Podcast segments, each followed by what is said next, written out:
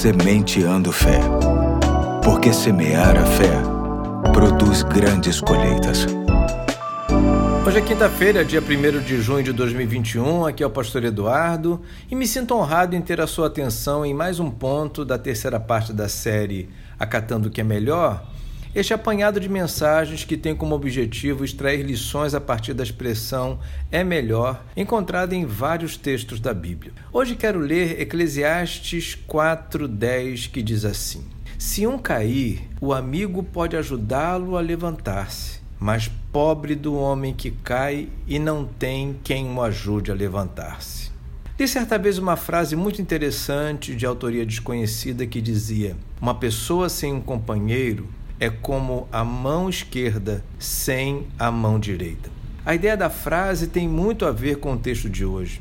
Como já tenho sinalizado aqui, é possível e até viável passar um tempo, ou quem sabe um longo tempo, sozinho ou sozinha. A grande questão é que possivelmente haverá da nossa parte algum tropeço, erro, vacilo ou obstáculo que vai ser mais facilmente tratado e vencido se houver uma boa mão estendida em nossa direção, nos oferecendo ajuda, assistência e apoio.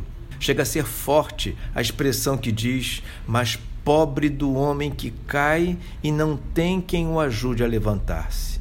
Sim, queridos, há uma espécie de pobreza na vida daquele que caminha só, sobretudo nos momentos de dificuldade. A semente de fé de hoje quer deixar bem claro para o nosso coração de que não há qualquer negatividade quando optamos por ter alguém ao nosso lado, por buscar parceria ou por estarmos dispostos a receber auxílio de alguém.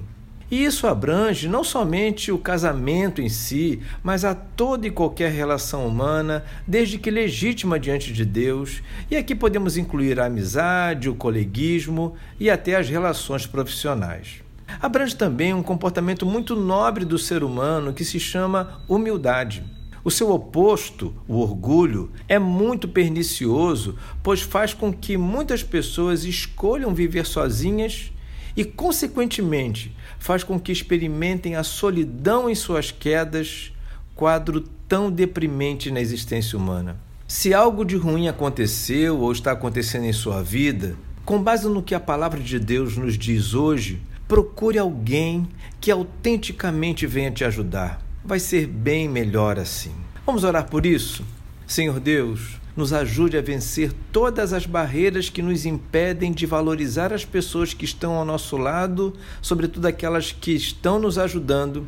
E obrigado por sabermos que a ajuda delas sempre será uma bênção para a nossa caminhada nesta terra. Em nome de Jesus. Amém. Hoje fico por aqui e até amanhã, se Deus quiser.